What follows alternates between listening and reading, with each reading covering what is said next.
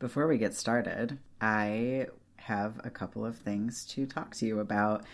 Uh, firstly, thank you for leaving us iTunes reviews to Taco Cat 3327, Lila Joy 04, Jordan Madeline, Catechus, Laura Mora, and Toast Mama.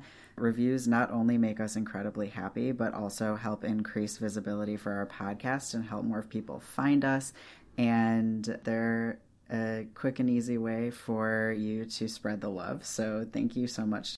Secondly, we want to thank our newest patrons. You are the folks that are keeping us on the air. We will never be able to thank you enough. Uh, so, to Jamila, Laura, and MAB, as Jesse says, you are the wind beneath our wings. We are so grateful. And to that end, we are now only $80 away from reaching our first Patreon goal, which is so exciting and is exciting for all of our patrons too, because when we reach that goal, I am going to go back through all seven hours of content from our first episode and release a director's cut uh, version for our patrons where you will get all of the content that was wonderful but was basically so off topic that it had to go. The voice of our spoiler warning, Sarah Sarwar, was like, Lark, two and a half hours is too long for your first episode. You can't do that. You need to cut this stuff. So yeah, just 80 more dollars and we will we will be putting that together and bringing it to all of your ears. So if you've been thinking about it, now's a great time to join. Other things, we have new merch in our shop, including our Make Harry Potter Even Gayer 2020 stickers that are a fundraiser for Trans Lifeline. Those are limited editions, so get them while they're there. While you're on our website, check out the transcriptions page. That's a place where, if you wish you could support us on Patreon, but that's not financially accessible to you, that's a place that you can help us out as well in exchange for Patreon content because we are looking for folks to help with transcriptions, to help us be more accessible to more people. And we are so grateful to those of you who are helping us with that. It honestly is like so, so great. Last thing, we're still gathering submissions for our queer Harry Potter reference library. So please send us your Tumblrs, your AO3 accounts, your Etsy shops, your DeviantArt accounts, your Instagram handles, anything that is queer and especially trans Harry Potter related uh, in the case of shops, the content doesn't have to be queer, just the creator has to be queer. It can be your own or it can be someone else that you love. We're putting together a reference library on our website so that there will be a central hub for everyone to go find whatever it could possibly be that you want to find regarding Harry Potter and queerness and queer creators to support so, thank you for listening to me without a laugh track from Jesse. I hope I didn't disappoint you. And uh, with that,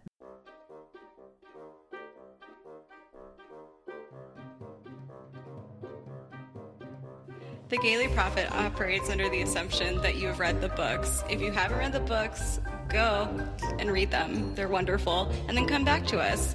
Otherwise, you're going to be spoiled, and that's your choice in this world.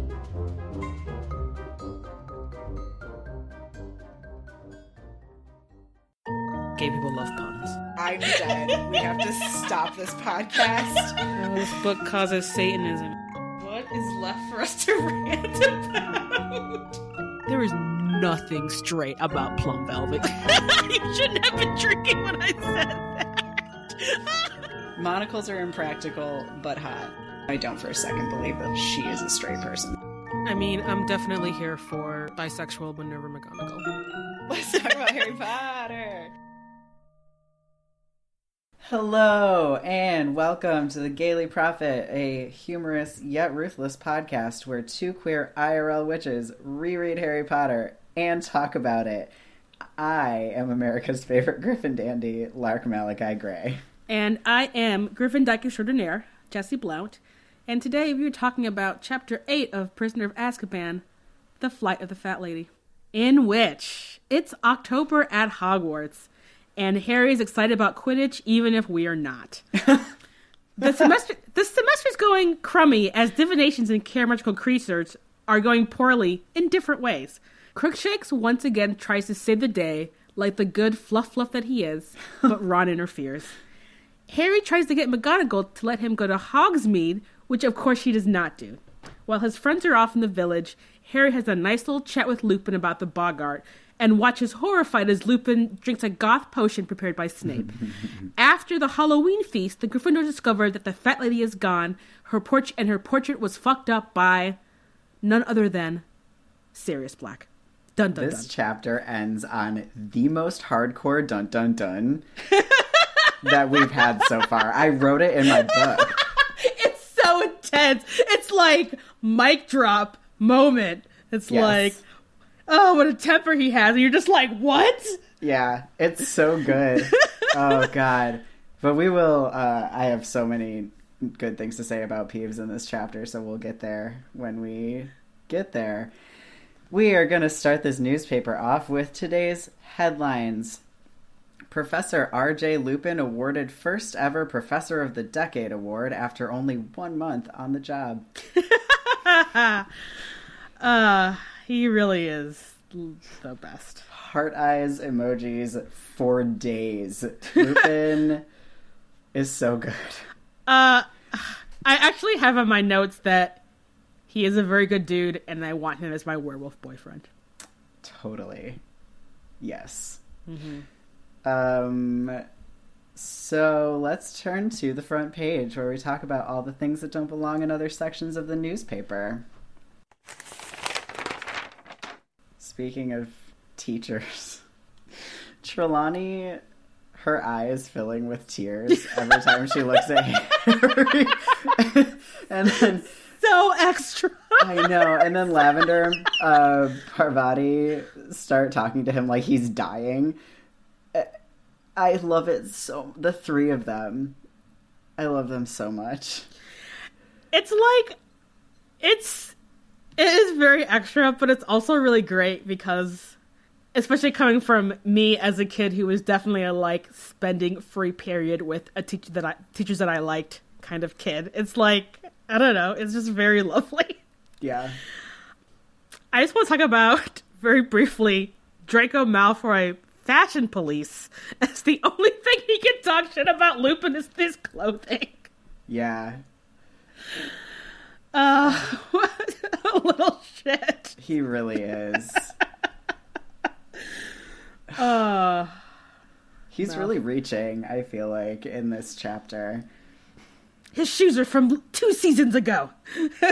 Yeah, absolutely. yes. Um, Uh, I so, but also Malfoy in this chapter, the moment where he makes fun of Harry for not going to Hogsmeade, and he's like, "What's the matter, Potter? Scared of the Dementors?" Like, what he means is, "Wait, Harry's not going to Hogsmeade."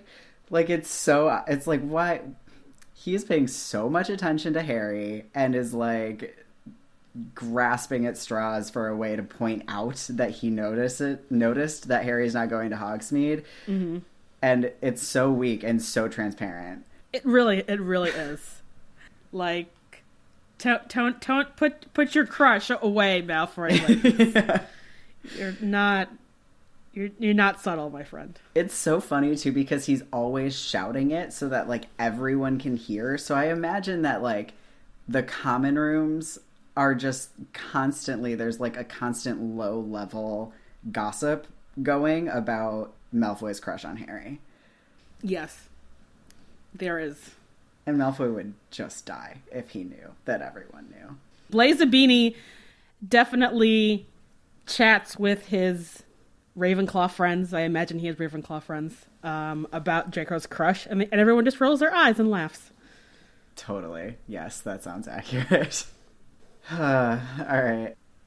So more Fred and George are just like such tender, wonderful people, even if they are too noisy. Uh, they are so kind to Wood in this chapter. They both really go out of their way to bolster him and make him feel better. Especially because he's like, oh, and me, I guess. And I'm like, dude, I understand, but like, don't sell yourself so short. Yeah, totally. You know, you can be your own hype man.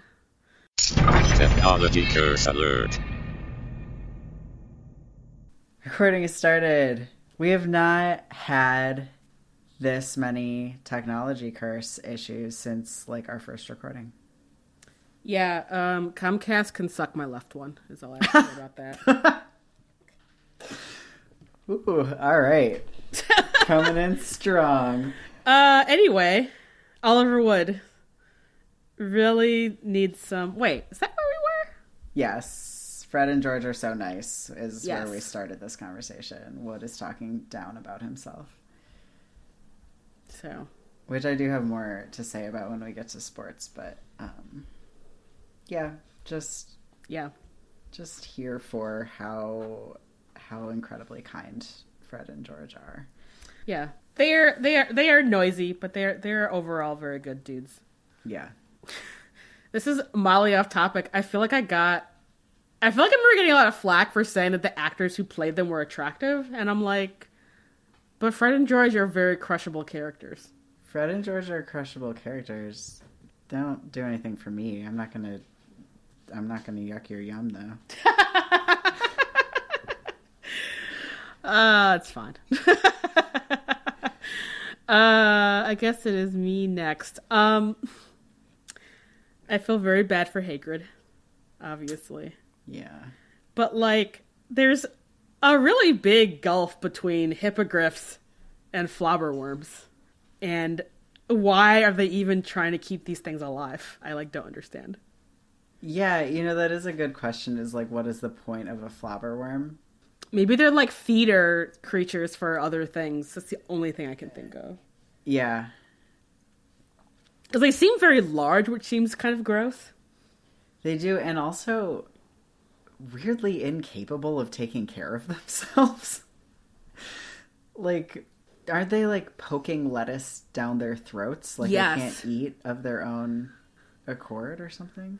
I don't know. They are definitely shoveling lettuce into them, which is real weird. That is really weird. So. As a as a snail owner, I will say uh, invertebrates eating lettuce is very fun to watch, and they're very good at it without any help whatsoever. Wait, maybe this is even worse slash funnier. Is they probably don't need help, but it's like, what else do they do for an hour? Yeah. Oh no. Flobberworms are like stop. I know. They're just like, put us back in the garden. I'm really just imagining them as giant earthworms. By the way, I yes, but I imagine that they're green for some reason. Hmm. I think I see them more as like those like really thick green caterpillars that if you accidentally squish one, just like more liquid comes out than ever should be inside a bug. Oh yeah. Caterpillars, what even what even are they? I mean, not literally I know what Don't they write are. to us. We Yes. know what caterpillars We are. know what caterpillars are, but like the transformation between caterpillar to butterfly is like literal magic. Not actually I know how science works, but still. the the biology of caveats is what's happening right now. Uh, anyway. Um, speaking of bugs, uh, this whole just Hermione is so proud of Crookshanks for catching a spider, She is and and then I text I texted you this, but like Crookshanks just chewing on a spider, making direct eye contact with Ron. is the most incredible thing. I would bet money also that Crookshanks totally knows how Ron feels about spiders, which is why he's eating a spider and like dead eyeing him. Absolutely. Face. Yes. 100%. Crookshanks is just the goodest boy. That's all I want to say. Yeah, he really is such such a mood. So whatever they're doing in herbology with puffapods sounds really cool because you just throw them in the dirt and they spontaneously burst into bloom. That's awesome. Yeah, it is. Also, it sounds like a funny vape product at a Michigan dispensary. Yeah, it does. Uh, pretty sure those pretty sure those are like two for fifty at my local dispensary. Anyway, um,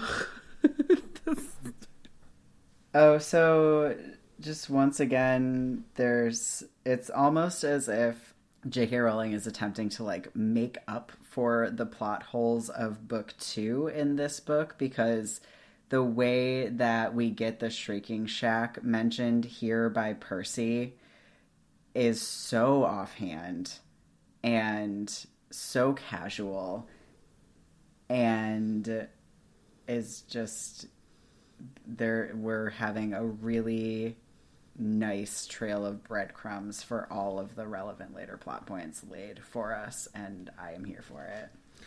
I feel like overall, even though this chapter is like ninety nine percent conversations that are happening, like there's not really any action until literally the last two pages of this chapter. It is very well written. Mm-hmm. Yeah, that little that little slip in was definitely very like well done. Although I will say like Percy doesn't seem like the type to go to the Shrieking Shack. Which actually leads to my next point, which is is the Shrieking Shack like a makeout point? That was actually a question that I had too. Because right, there is really no reason why Percy's like would think it would be interesting to go there, unless he went there with Penelope to make out. but if like lots of people go there to make out, I feel like Percy and Penelope wouldn't go there to make out. They're like pretty private people. That's true. Maybe he like he he is into the uh historical significance, as Hermione wanted to point out. Yeah, could be.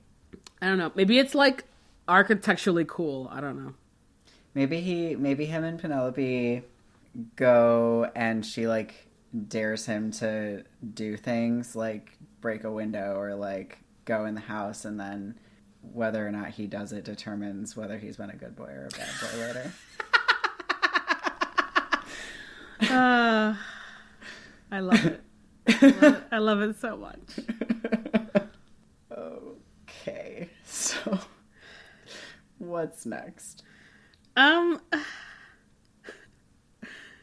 Harry is so moody in this chapter, Yeah. which I think is understandable. Once again, I want to point out that it's like I still find it a little weird that like Harry doesn't think about his parents. I mean, maybe it's probably for the best. He doesn't think about his parents dying on Halloween. That's actually beside the point. I do want to say though is that like Harry getting like defensive about McGonagall like thinking that she's pitying him is like, dude, McGonagall cares for your safety. she doesn't want you to. What she thinks is going to happen is get you murdered by Sirius Black. Yeah, but was it the last chapter? We talked recently about him sort of not knowing how to handle it when people are concerned about him. That's true. So maybe this defensiveness is born of his discomfort at being cared for in that way. Right, or people like showing that they care for him. Slash, yeah. No, that makes sense. Uh, so going from something meaningful to something completely silly. Uh, who organizes the synchronized ghosting? Oh my god. I I mean obviously nearly headless Nick we've determined is queer. I assume that he is the art director of the ghosts. Yes, he he is the art director, and probably the fat friar is enthusiastic. Is like enthusiastically rallying all of the rest of the ghosts. Absolutely is the assistant director. Yes. Yes. and uh, I just yeah, it's once you think about the fact that they have to practice, this becomes adorable. like, it's uh it's good. And I wish that I could just watch their rehearsals. Oh my god. Or like yeah, like what? Or like what kind of formations they are flying in. Like it's very like Yeah.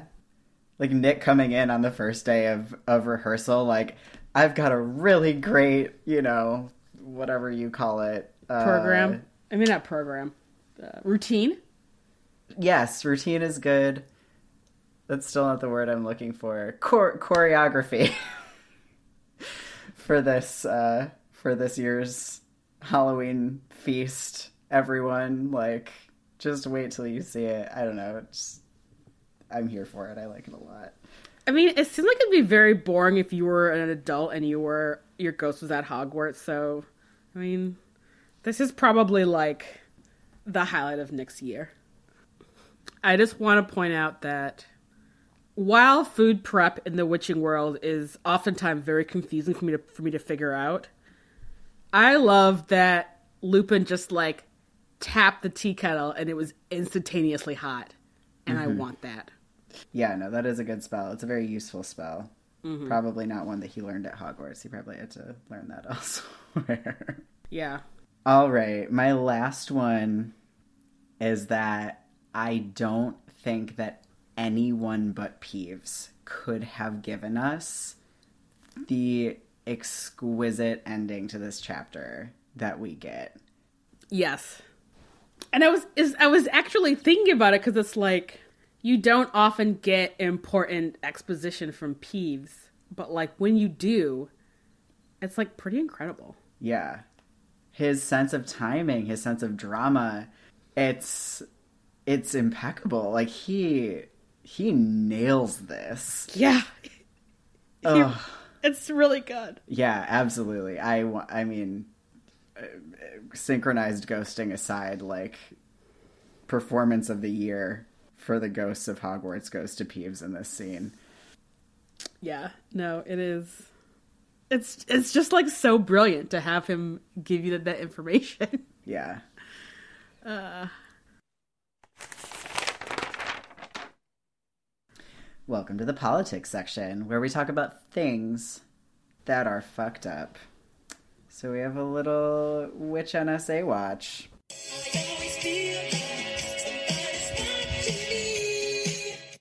So we get to the to the portrait and everyone's stopped and then Percy says someone get Dumbledore. No one leaves and then moments later Dumbledore arrives. So how did that how does that all work out? That is very true.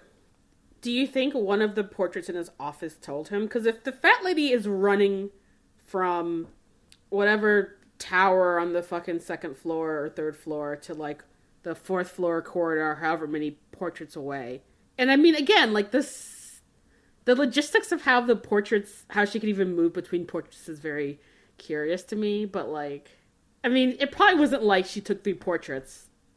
I mean, I guess I don't know.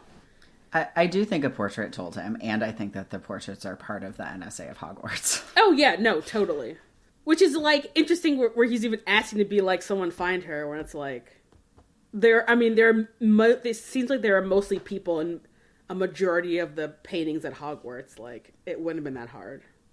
That's true. They need a um you know, like a Disney movie like dog dog alert, right? Like in Lady and the Tramp and 101 Dalmatians where it's like the dogs just pass the message throughout the city. Each portrait just needs to go to the one next to them and be like, find the fat lady and then then they can report back. Yeah, exactly. Uh, which leads us beautifully into our Filch human rights violation watch. Pew pew pew. because oh my god, this makes me need to like lay down on the floor. Dumbledore sends the only muggle in the castle to search every portrait by himself when there's a fucking murderer in the school. Oh yeah, that is really trash. What the fuck? The only person who cannot defend himself. Yeah, that's fucked up. Right? It makes me so angry. I, I like don't even have words. That's fucked up. Yeah, I my my jaw is agape. I, I just am not. I'm not having it. Uh, Filch needs an attorney, and to sue Hogwarts. Uh yeah, because I'm sure what I'm sure whatever he's getting paid is not nearly enough to deal with all of the fuck shit that he has to deal with. I mean, you, th- th- there is no amount that one can be paid. That I mean, if there was like an OSHA for the witching world, sending Muggles to face wizard murderers is again, it's an OSHA violation. Yeah, that's fair. Right, what is he gonna do? Hit him with a broom? Like, right, I mean, even like Hagrid gets a crossbow. right, Filch doesn't have jack shit. yeah, and also like a lot of spells don't work on Hagrid. That's true. because she's a giant. So yeah, no, it's it's it's just crap. Anyway, welcome to the education section where we talk about this goddamn school. Let's just start off with our Trelawney prediction watch for the first one has come to pass. It is the 16th of October. Lavender Brown's bunny is dead. And Hermione is just we'll talk about it in an editorial, but like, oh Hermione. Yeah. Uh So, just from the standpoint of the predictions, Jesse, does this rise to the occasion of Trelawney having been correct? I think so. You do. I do. Cause it's like if it was like you read your horoscope that week and it's like, oh, like a great sadness is gonna happen or like the thing that you've been dreading is gonna happen and you're like Alright, that's vague and then like something ate your pet, that's like definitely I'd be like, oh fuck, you know? Yeah. I I think I'm I'm on your team here and not on Hermione's team. I think that as a pet owner, I think on some level I am always dreading something terrible happening to my fur children, even if it's not an active dread, right? Right. Yeah, no, totally. And especially with a rabbit, which is already like a skittish prey animal Yeah. that lives outside. Yeah, like that's definitely a concern that she would have. Yeah. All right, so one for Trelawney. Uh I want to pivot to Hermione Okay. and I think her stance on the guys copying is correct, but also where is the discussion about academic honesty here at Hogwarts? Like, is Sinistra? Does she even care? Is she is she just like checking the shit off? Like, all right, it's done. Looks great. Hmm. Yeah, uh, good question. I also feel like they're like essentially in middle school right now. I don't know. I'm sort of like meh on the copying issue. Harry's got too much going on to do his homework. I mean, that this is true. This is true. Yeah. What's your next point? Uh, Snape. He. So here's my here. Okay, so it's like Snape doesn't find the whole thing with Neville's Boggart amusing, and I would like to say that he should not find it amusing, but he should find it deeply shameful, and it should cause him to turn in his letter of resignation and find some fucking therapy because that is humiliating. Like, if you're a teacher and you find out that you are your student's worst fear, you should feel all kinds of not good feelings, but not in the way that Snape is dealing with the situation. See, I don't know if Dumbledore would let him resign even if he, He wanted to. wouldn't. He would not. Right, like bullying Neville, no- bullying Neville Moore is the fucking worst, and he should not be doing that. What the fuck? And he again should not be a teacher because he hates it and he does not know how to respond to children in a way that's appropriate. But like Dumbledore doesn't fucking care because he needs Snape around, and Snape is like still chomping at the bit for the Defense Against the Dark Arts position. Which, again, why when you are very good at potions? But Great question. it is very cool because, like, he's clearly like a potion genius from what we get in book six, Right. and it's like, what the fuck, bro? Yeah, great, great question. Uh, so are you are you suggesting that Snape may have felt like, oh my god, this is terrible, and gone and tried to resign, and Dumbledore was like, no, At some point, probably. but he doesn't feel bad for the fact that he's Neville's worst nightmare. Oh no, he doesn't feel bad for that. Okay, But like, I just don't know of anyone who is this mean to children. He doesn't enjoy teaching. He enjoys lording over children, which is fucked up and deeply problematic. But it's like, you should not be a teacher.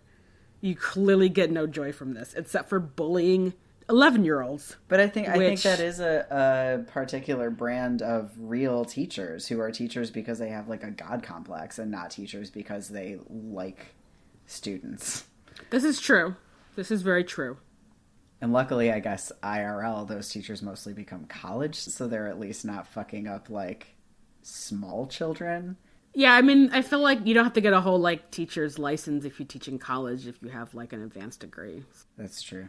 the barrier to and it's like also like hogwarts like what are even the credentials of being a professor there seem to be none Yeah. It's true.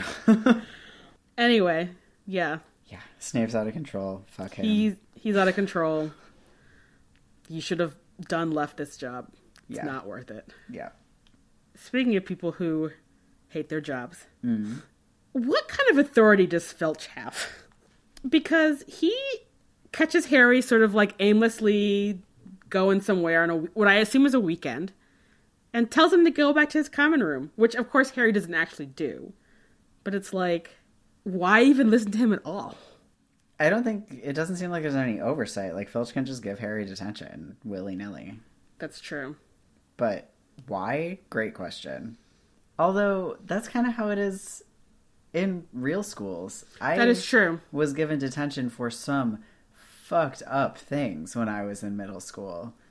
yeah that is true it is some bullshit I definitely got a detention once because my Spanish teacher saw that I had a book uh, on Wicca on my person. Like I wasn't reading it when I was supposed to be doing Spanish. I just like had it and she gave me detention. wow that's trash Yeah. I dropped that class, which who knew you could drop classes in middle school? that's pretty cool But I was like, um no.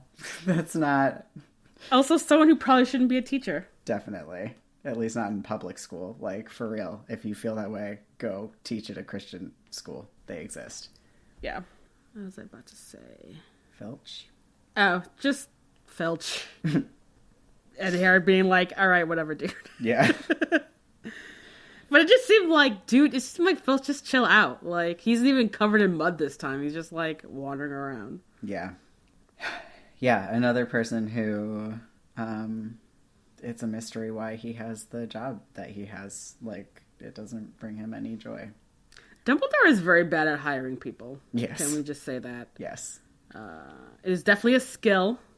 I've participated in a lot of interviews at various jobs, and Dumbledore is especially terrible.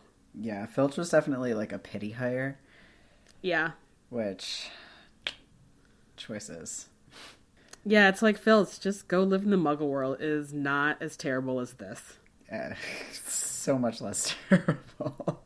I mean, I guess in some ways, but whatever. Filch, you're a white dude, it'll be fine. Yeah, I mean, no one's gonna send you to like c- catch an armed murderer without the fucking Kevlar vest in the Muggle world, Right. So, Oh man, Phil totally would be a dude who would like try to become a cop, but like maybe wouldn't succeed and he is now not like private. psych evaluation. But then he'd go into private security and be that like that asshole at the mall yeah, he's like, all right, dude, you're a mall cop. Like, whatever, bro. You're on a Segway. they did. oh no. oh.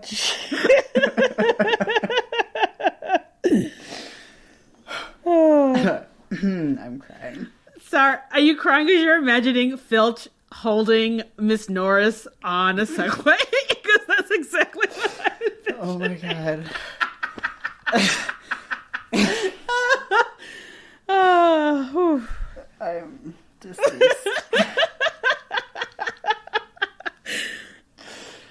Oh. All right, should we get into the lovely bit with Harry and Lupin?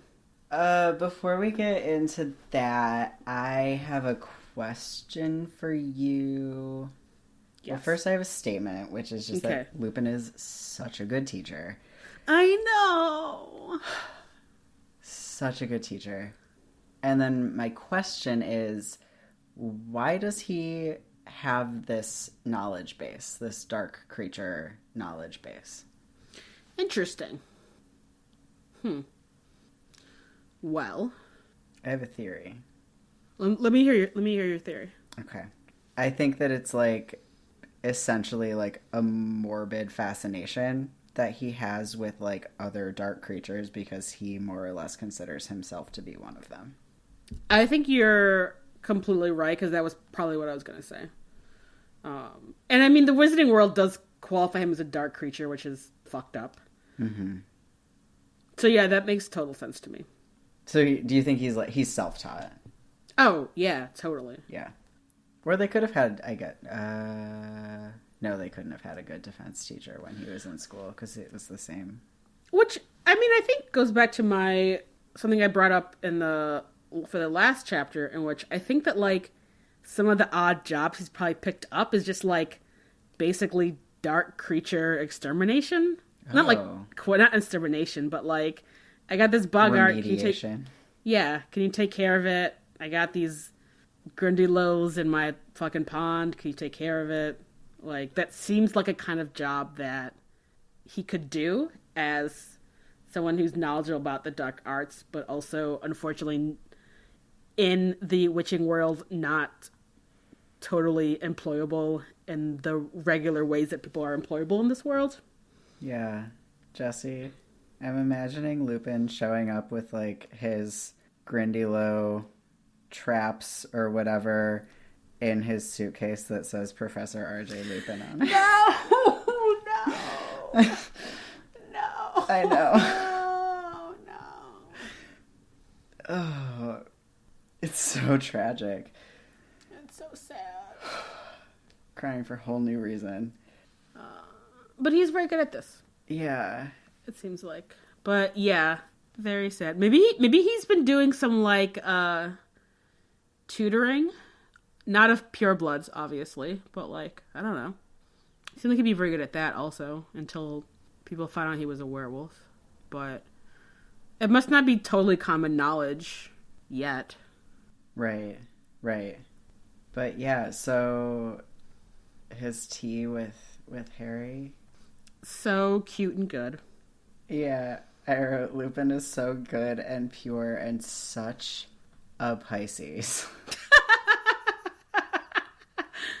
this is the most Pisces interaction that has ever happened. I feel like I want you to talk more about that. He, uh, so Pisces, you know, very intuitive, very psychic, very empathic, really in their feelings, but also in other people's feelings, whether you want them there or not. And, and that's just that Lupin is just like reading everything about Harry, like deftly maneuvering the conversation to like bring out what Harry needs to talk about and show up for him and like also deftly rerouting the conversation to like not go into the personal things about his own self that he doesn't want to be talking about. Uh huh. It's just like it's very Piscean. Well, I'm very excited for all the Pisces out there that have Remus Lupin on their team. I don't remember. I don't remember who's the Sagittarius in these books. Hagrid. Oh, right. We I do have Hagrid. Yes. Good person to have on my team. Yes. I have well you we both we share uh a Sirius rising. I have a, a Lupin sun and a Sirius moon and rising. you have a Hagrid sun and a ooh, you have a Snape moon and a, a Sirius rising. I have a Snape moon and also I think a Voldemort moon. Is Voldemort also a Capricorn? He, I believe, was born on New Year's Day, if I remember correctly. Oh, right. So he is also a Capricorn. Yeah, no, that makes sense. I have stated that I think that all Capricorns are Slytherins. So if you're a Capricorn who's not a Slytherin, please write in and explain yourself. I don't mean it in a bad way. Maybe th- maybe this is another reason why I'm a Snape apologist. Is my uh, Jesse, I will tolerate zero excuse making for your Snape apologistness. actually maybe I should actually change that because I do also agree about all the ways that he is shitty and fucked up. I don't know. Are you a reformed Snape apologist? I I would that would make so many people so happy. I don't know. I still really like him as a character, which I feel like isn't going to change. Which people are like, but why? So You can like him as a character, but still think that he's revolting as a person. oh yeah, no, he's like a dumpster fire of a person. So you're you're anti always at this point. I mean, I don't. What? what? Oh my god. Why do you want to hurt me? I just have like a lot of complex feelings about it that I feel like we will get into in later books. Yeah, we will. That like so.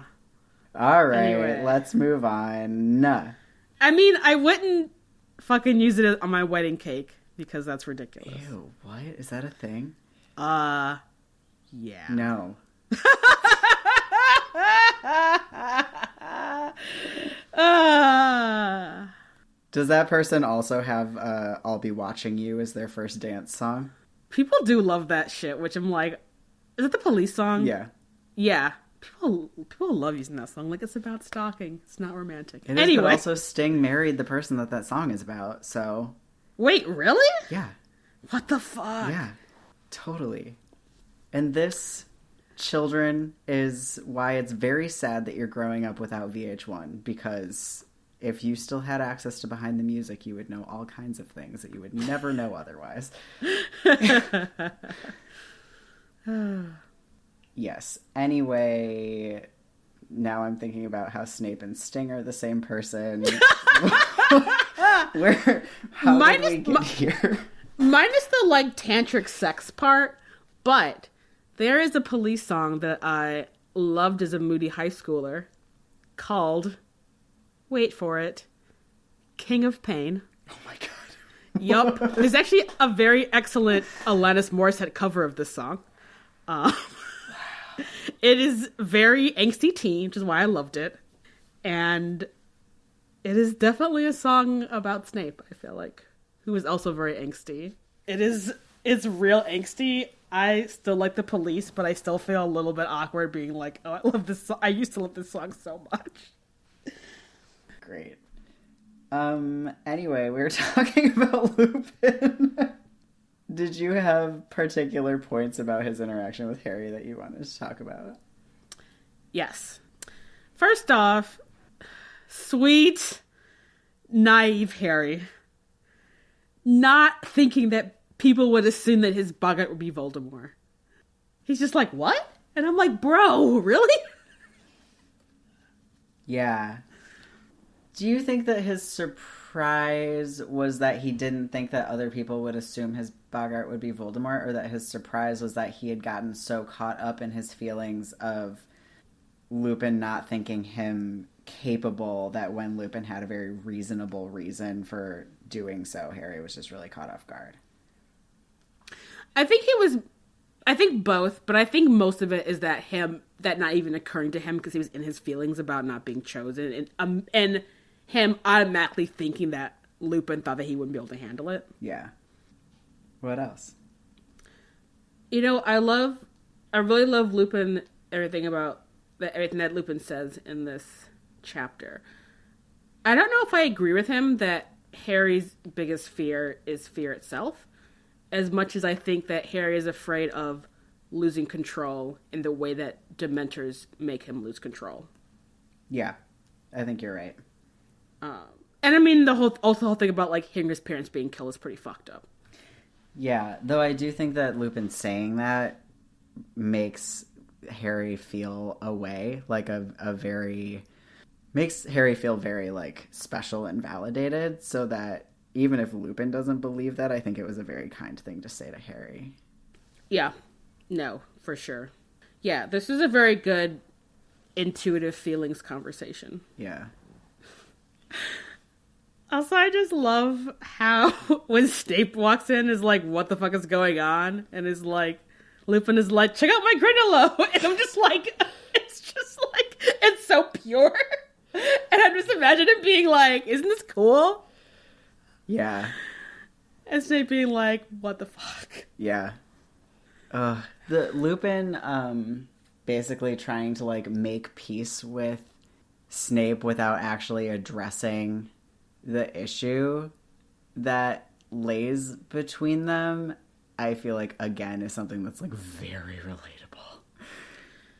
Yeah, and like Snape's like over the. I mean, Snape is always over the top, but he is so over the top in this chapter. He backs out of the room. Yeah.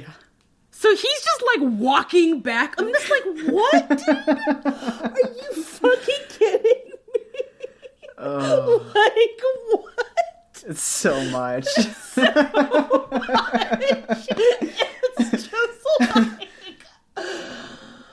oh, Snape. I know. Uh, also, speaking of Snape, I don't think this has to be served in a goblet. I think that Snape is just too goth to live and was like, here is your smoking goblet of potion. Twenty dollars says that that goblet is em- embossed. Has Sure. has scenes of uh, someone going through the stages of transforming into a werewolf, like horrifyingly around the edges. Yes. or at the very least, the phases of the moon. Yeah, And Harry just wouldn't pick up on it because he's unobservant, but Hermione totally would have. true. Yep. Harry was so busy being like, "This man hates you. Why are you drinking this?" Which, like, Harry, fair. That's Yeah, no, totally. reasonable because Snape would poison Lupin. Yeah. Yeah, no, the bit when Harry's like overcome with the urge to knock the goblet out of his hand, I'm like, yeah, Yeah. that was, those are good instincts right there. Dude. He's like, I watched this man try to murder my friend's pet. Like, be careful. yeah, so pure. Yeah. So my one last thing is the Halloween feast, where nearly headless Nick recreates his death, and that appeals to me as a morbid weirdo. I don't know if that's appropriate school entertainment. Oh. like, um, there are some first year Muggleborn student who's like looking around and being like, is anyone else in this is fucked up or is just me? What is this live? Like, what? Yeah, that is it's deeply fucked up. that is super fucked up. Although, I mean, let's think about like even in the muggle world, the things that we surround ourselves with for Halloween are pretty horrifying. Murderers and you know, you go in the Halloween store to like get your costume and you walk in and there's like motion activated dudes with chainsaws. So Yeah, fuck that. I guess that said, I feel like that makes it a little bit more like. But do they celebrate Halloween in the UK the way that we do? I don't. I don't think so. I was under the impression that the way that the U.S. celebrates Halloween is pretty unique. Ten differences between the US and the UK for Halloween. Is it mostly Samhain based? Uh, in Scotland and on and the Isle of Man, yes. Uh, Guy Fawkes Day is a bigger deal than Halloween. And that's in November. apparently costumes are much more like scary based in the UK than here. They're like more old school. There's not a lot of Halloween decorations, not so much trick or treating. So, yes, maybe I feel like trick or treating is a uniquely American thing. There's actually a very excellent drunk history about the origins of trick or treating. interesting. It's it's pretty good. Okay, so maybe so maybe like the kind of like creep factor of this then is maybe not totally unfamiliar. Yeah, because I guess I feel like the point of Halloween is like leaning into the macabre to like deal with the fact that the veil has thinned and you know, we're confronting death and whatever, whatever. So, Yeah. Right. Whatever things we've we've co-opted from Samhain celebrations. yeah. And but I feel like the death theme is present in a lot of the um equin like fall equinox celebrations That is true. not just Samhain. Anyway, okay. All right. So so maybe so maybe more school appropriate than I would have assumed then. Yeah, I- obviously it depends on how graphic it is. Is there fake blood? That's relevant. Is there fake blood? You know, I don't think there's fake blood, but Nick is definitely drawing out his screaming and moaning for every what is it 52 49 whatever how many axe blows it took him Right. That's true. i don't know maybe after a while it just, it just got really cheesy you're just kind of like laughing because it's so ridiculous Yeah, and like, I mean, beheadings were a public affair because humans are fucked. Yeah, it's it's so funny. People are just like video games make kids violent, and then like, and it's like, really, public entertainment used to be murdering people. Right. So like, I mean, like, not even that long ago. no, Like, weren't like uh executions when they were still hanging people in like the 20s still like a thing that the public could attend? uh, yeah. Yeah. So But okay. Welcome to advertisements, where we ask you for money and then make you laugh. Calling all lovers of hilarious, queer, witchy content. Do you wish you could surround yourself in a humorous yet ruthless rainbow goth blankie and block out the rest of the world? If so, the Gayly Prophet Patreon is the place for you. Check it out at patreon.com slash the Gayly. Other ways you can support us are by telling all your friends about us, leaving us iTunes reviews, buying our merch at thegaylyprophet.com, or by making a one-time donation on our website. oh yeah. Yeah. Next, we have this advertisement. Something on your mind? Is there an issue you'd like to get off your chest? Just feeling kinda down? Consider having tea with a Pisces. At Tea with a Pisces, we intuit your problems and state your feelings for you. No more need to fuss with sorting out all those tangled emotions. Just let a Pisces gently pull those strands apart and hand them back to you nestled in a little velvet bag, providing you with a sense of calm that will only later come with a side of confusion about why you told a stranger so much about yourself. so next time you're feeling down, remember, Tea with a Pisces can help. Incredible. Thank you. yeah. Uh, Lupin would make such an excellent therapist. oh yeah, definitely. Like, my dude, stop getting rid of boggarts and just become a counselor. Welcome to editorials, where we rant about stuff. Go ahead, Jesse. I'm gonna start this off with semantics. Okay. Uh, so we have we learn about animals, creatures, and care medical creatures, but also we're getting a lot of creatures and defense against the dark arts.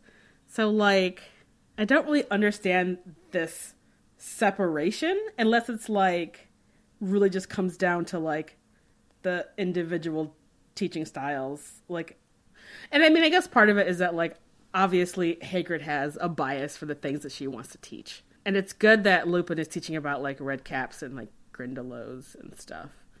but it just seems like this does seem like a thing that they should be learning and care magical creatures. But you don't cultivate or like you know, like care of magical creatures is like how to care for magical creatures. So even the ones that you're not like necessarily raising or breeding, like uh, bowtruckles, for example, there's still something that it's like you're going to come across these if you're like, you know, if you go into like wand making or whatever. And so it's good for you to know how to like interact with them in a way that's safe and whatever, but you're not like learning how to like banish them. Yeah.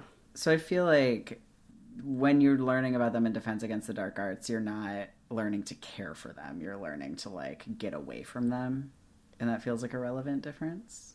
Yeah, no, you're right. That is true. Sorry, I'm just thinking about someone having a haunted house that's just filled with boggarts, and I'm just like. anyway, uh, so I have connected to this point is Lupin calls the Grindylow a, wa- a water demon, which is an interesting. So like, so he uses demon, even though like demon is like has like religious connotations. Mm-hmm. So I'm just like, int- like, is that like is that like a subset of like magical creature, of like a dangerous animal, or is it like me just overthinking the use of him using the word demon in the situation? That is a really good question. Because, like, are they even demons, you know? Or are they just, like, something that's just trying to, like, fucking live in a lake and is like, get out of my house? Right. Yeah. I mean, like, I don't. I mean, I don't want to say it's an animal. I guess, but like, it is. Isn't it? The I mer people so, have pet Grindylows. You're right. So that is they are animals. So it's just like interesting that he would say call them demons when yeah, they're clearly just like Which also makes me feel like Hagrid should be a Grindylow apologist. they don't mean nothing by it. it seems like Hagrid isn't super interested in, in water creatures. She seems to like mammals and reptiles. True. Hmm. Interesting. Is a is a hippogriff a mammal or a reptile? I don't know. Do you think hippogriffs lay eggs? I mean, its reproductive organs are presumably in the horse half, as would be its like mammary glands. Yeah. But it has a beak. I don't think anything with I don't know. And I mean unless maybe they're like platypus. Platypi? Platypuses? I don't know the Platypi. plural. Platypi. They don't like they ha- they don't have like nipples or memory. They, they kind of like you know the baby platypus platypi just sort of like lick the milk when it like I don't want to say oozes out of their skin. Anyway, platy, platypi are, have very interesting and unusual reproductive organs and like reproductive things in general. Yeah, So I mean, so do my. I mean, marsupials in general do, right? Like, yeah, possums have like three vaginas, yeah. which is so wild.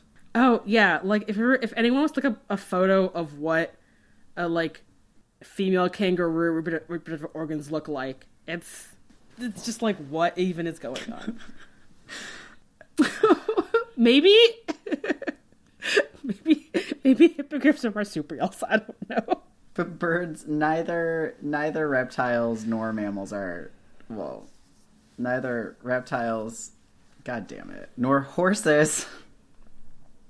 Neither eagles nor horses are marsupials, so I feel like they shouldn't be. Although I feel like you're right that marsupial is the compromise between a bird and a horse. I just feel like a hippogriff egg seems so cute, True, but I guess but if it lays eggs, does that mean that it has a cloaca? oh maybe. Oh my god, are there hippogriff nests? I'm into it.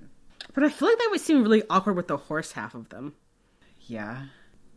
I feel like we ended up in health and science somehow, but these are all really good questions. I also just want to say for anybody who wants to write in and be like, Lark, why did you say reptiles and eagle is a bird? I am on the side of The biologists who say that birds are reptiles fight me.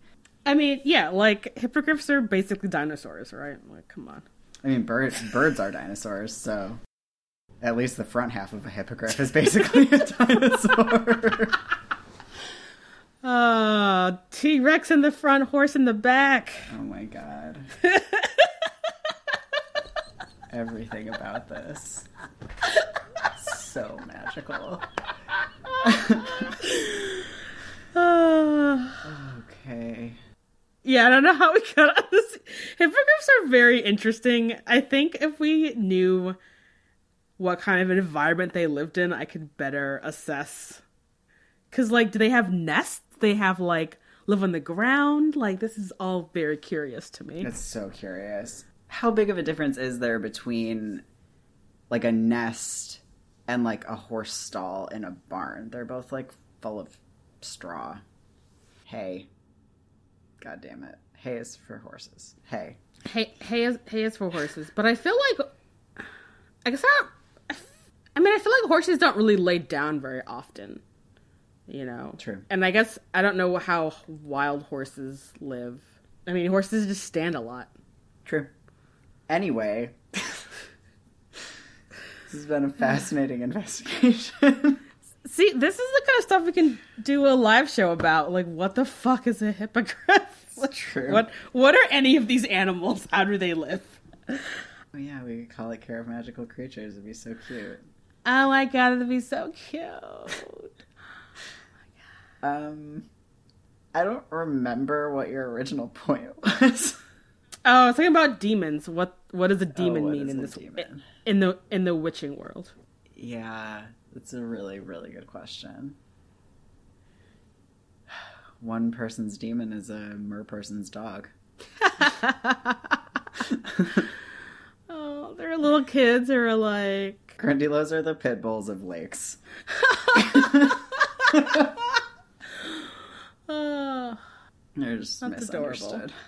they are. They just want to hang out and with their mer people and eat whatever they eat. Yeah, and snuggle Mm-hmm. endlessly. And lick their feet while their people record podcasts. okay, uh, are we good on that? Yes, yes, we're very good. Um, great. So, my first editorial is about Ron and Hermione fighting. Okay, I'm here for it. This is our first, our first go with this, yeah? Yes. Not, by far not the last. I think the reason that I have this in editorials is that I am, I'm on Ron's side, and that feels like a big deal. Listen, Ron has made some, I feel like, very good points in this chapter. Yeah. I I feel so sad for him when he's like pulling Scabbers out from under the bureau or whatever and is like the cat has it in for him and he's ill and he's clearly just so shaken and it feels very sad to me. I mean, like, Ron's had Scabbers for a really long time. Like, that is. It's his bud. Like, he. If Scabbers is in his bag, he takes Scabbers to class with him, Yeah, totally. which is very sweet and tender of him. Yeah, it is. Yeah, I gave Ron a touche when he says that Hermione doesn't think other people's pets matter. I'm on Team Ron. Feels weird. I feel like. Well, one thing, Ron is also really on point about what a weird ass cat Crookshanks is. I mean, all cats are weirdos, but Crookshanks literally was like, oh, cool, that's where the not rat is. I'm gonna eat that. Thanks. And I guess it's like hard for me to tell, but like, I think it's good that Crookshanks didn't succeed at eating Scabbers. Because, I mean, the Dementors just would have murdered Sirius. Hmm. but wouldn't if if so Crookshanks and Sirius are friends, right? Or they become friends, and so Crookshanks would have, and it seems like in dog form, Sirius can talk to Crookshanks, and so Sir or Crookshanks would have told Sirius that he had killed Scabbers, and then Sirius just would have uh, left, presumably. Actually, I guess this is the interesting point. If Crookshanks would have killed Scabbers, would he just have reverted to his human form? To save himself? No, like in death. Like if Crookshanks would have killed Rat Scabbers, would he still be? I a- don't think so. Because Moody, uh, fake Moody, like transfigures his dad's body into a bone and buries him, right? And like, But that's after his his he's dead though. I oh, mean, true. I guess I'm just wondering like how much of your consciousness you need in order to maintain well, I don't know. I guess he sleeps as a rat and he doesn't convert back to human when he's asleep. It's just I'm just very interested how this how this magic works. Cuz like Crookshanks obviously knows that like that's not a real rat. Right. And something and something is very wrong with that rat and he's like I'm to I'm to eat that. Yeah. I mean, I guess I'm just curious if like the transfiguration part of an animagi like reverts if you're dead. That's a really good question. I do, I will say, I think that Peter would turn back into a human before being eaten as a rat, though. That's true. You know, like, I don't think he'd just be like, well, cat ate me. That's true. That would have forced his hand, and then it'd be like, oh shit, who is this random dude? Yeah. Huh. That would, that would have been an interesting plot twist. Crookshank saves the day. Yeah. I mean, I kind of, I mean, as a cat person, I'm like, that would have been cool. It would have been cool. And then Peter Pettigrew would have actually been caught, and not what happens at the end of this book. Yep. Uh, Crookshank, he's he tried. He's trying very hard. So hard. Like he destroys Ron's backpack or whatever the fuck he's carrying with his books in it. Yeah, which uh, is one of my points in this conversation, which is just like that scene is so vividly written and Right? such a cartoon. It's so good.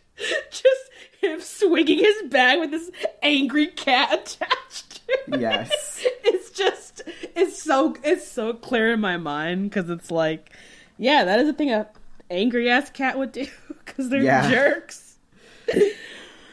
Yeah, and like the rat like flying out and like yeah, the the the chaos of that scene it just translates like so well from from page to imagination. Yeah. I would like to know why more kids wouldn't have Voldemort as their worst fear. Mm.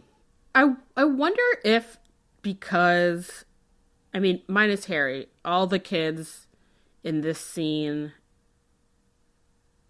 they were like 1 years old when he when Voldemort was gone.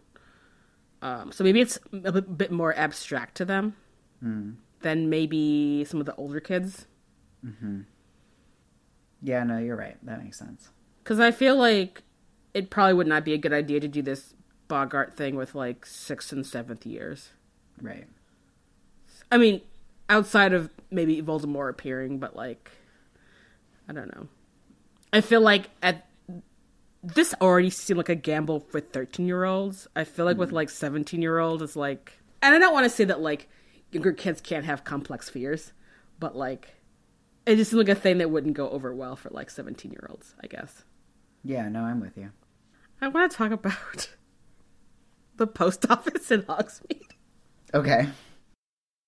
So like, so co- color coordinated owls for like getting your mail there faster. I feel like I just don't quite understand when it seems like. I mean, what is the difference between between like that and like?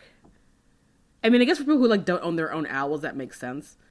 But like, there's just a difference between like the owl like not sleeping or eating to get your letter there to it like taking its sweet time to like get some rabbits and like take a nap and like I'm just it's I'm just Your letter so shows up with just like rabbit blood all over.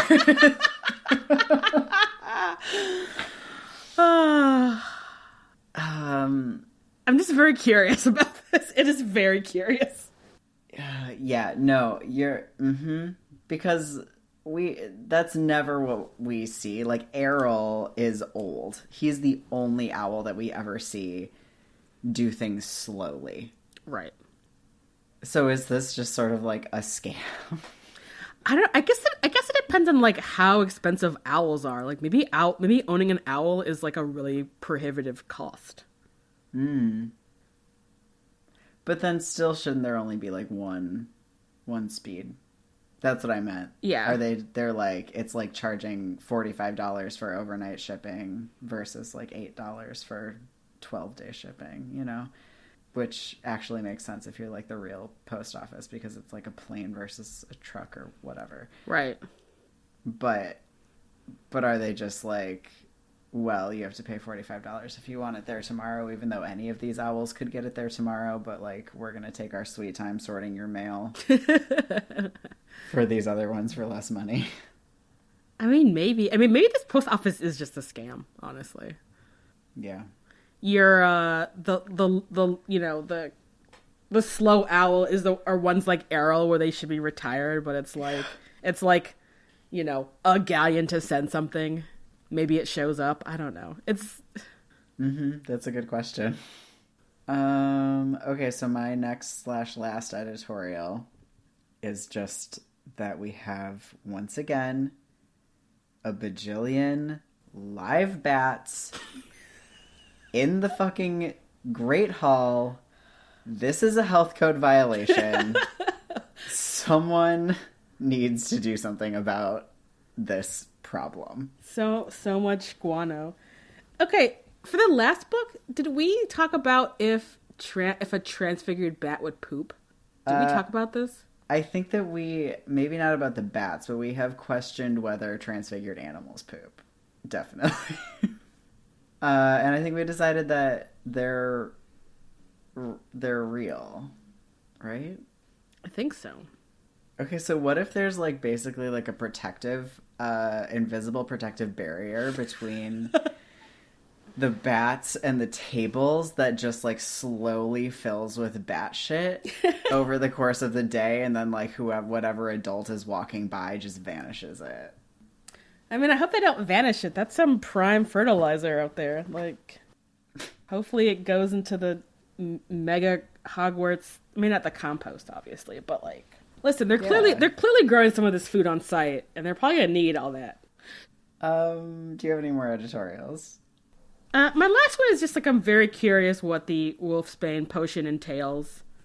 That it's very complex, and seems like, and maybe Lupin was just humoring Harry about its its difficultness. But I'm just like very, and especially because it doesn't seem like it's a very common potion that werewolves are getting. So I'm just like intensely curious about is it just like it takes a long time? Do you have to like be very precise? Is it full of like expensive ingredients? Just like why aren't they like mass producing this shit and giving it to every werewolf? You know? Well, one, Snape clearly states that it needs to be taken fresh. that's true. Two, I believe that it's immensely complicated, totally. Because, yeah, otherwise, it, like, there wouldn't be such, or at least they would be, like, breaking down the stigma about werewolf, werewolfism. yeah Like, it's a totally controllable condition, you know? Yeah, so it must be inaccessible to the majority of people. See, this is what Snape should do, is start, like, a magical pharmacy where you can go get all your immensely complicated potions. But also, you should just be able to go to St. Mungo's for the wolf nights, and they give you wolfsbane, and you stay in the werewolf ward and, like, sleep as Right. a wolf. Exactly the uh, witching world needs some healthcare reform is what i'm is what i'm hearing from you Yeah, they really do.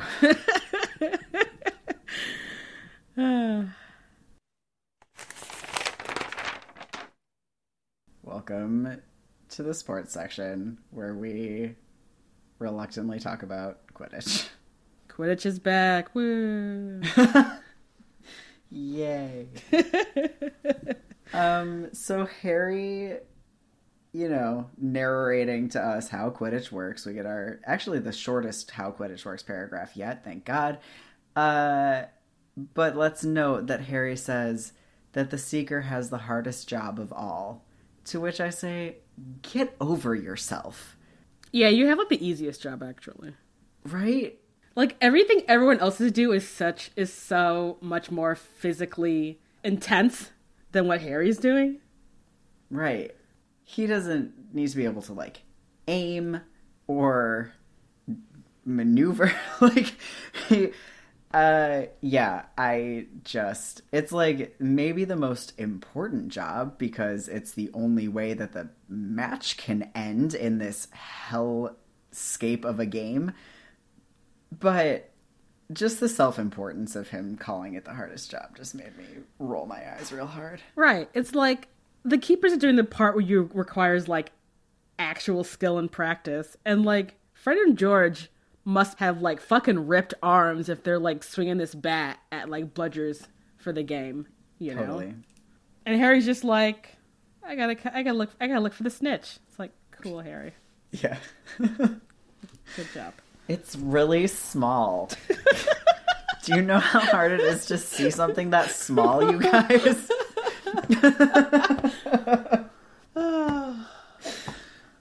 Yeah. Oh, God. Okay. Um, what's next in sports? That was literally all I had for sports. That the seeker has the hardest job? No, that is just back. That's all. Um, okay, so here's my other sports point: is you know uh, sports people are like really superstitious. Yeah. So Wood is talking, and he says that he's about to graduate. This is his last chance to win the cup, and that Gryffindor hasn't won for seven years, which is how long Wood has been at school. Yes. And by every measure of sports superstition, Wood needs to quit the Quidditch team because he is obviously cursed. Wait, no, but he wouldn't have even been Quidditch captain or even on the Quidditch team until his second year. Yeah, but the curse started when he showed up, and now he's captain. Mm. Like he he did this. if a fan wearing a pair of socks when a team wins means that they can't wash those socks but have to wear them every time their team plays for the rest of the season, absolutely Wood is the reason that they haven't won for the last seven years. Actually, someone should bring that up because you could literally be cursed like that, like in like in this book like that. That's true. Yeah. People say the defense against the art dark arts position is cursed because it literally is cursed. Right. Well, at least they they do win it this year, right? I don't remember Do they get to play again after the Dementors? because Harry's broom is destroyed. No, they totally they totally win. Okay, I think. I feel like I remember Wood like crying and hugging Harry. I guess he must have gotten his firebolt back eventually. Yeah, he does. Yeah. All right. All right. Well, I think that's the the end, right? this has been sports. All right. Thank you for listening to the Gayly Prophet. Please follow us on social media at the Gayly Prophet on Facebook, Instagram, and Twitter, and find us on our website, thegaylyprophet.com. Please, if you have not already, rate and review us on iTunes, Stitcher, or wherever you listen to this podcast at. It really makes our day. You can also find our merch on our website, which you should definitely look into. If you want to find me on the internet, you can do so at my website, larkmalachi.com, where you can do things like book a tarot reading with me. You can also find me on Instagram at larkmalachi or at radical healer. You can find me on the internet on Twitter at Jesse underscore Detroit. If you want to know more about my political views and the things that I'm interested in outside of Harry Potter. Um, if you want to see photos of me and my various animal friends, uh, you can find me on Instagram at Live from Detroit. Our show art and comics are by Theo Julian Forrester. Our spoiler warning was recorded by Sarah Sarwar. Our the music in our spoiler warning and our theme song are by Kevin MacLeod. That information is in our show notes. And until next time. Oh, actually, sorry, I'm not prepared for this part. I don't have any N words.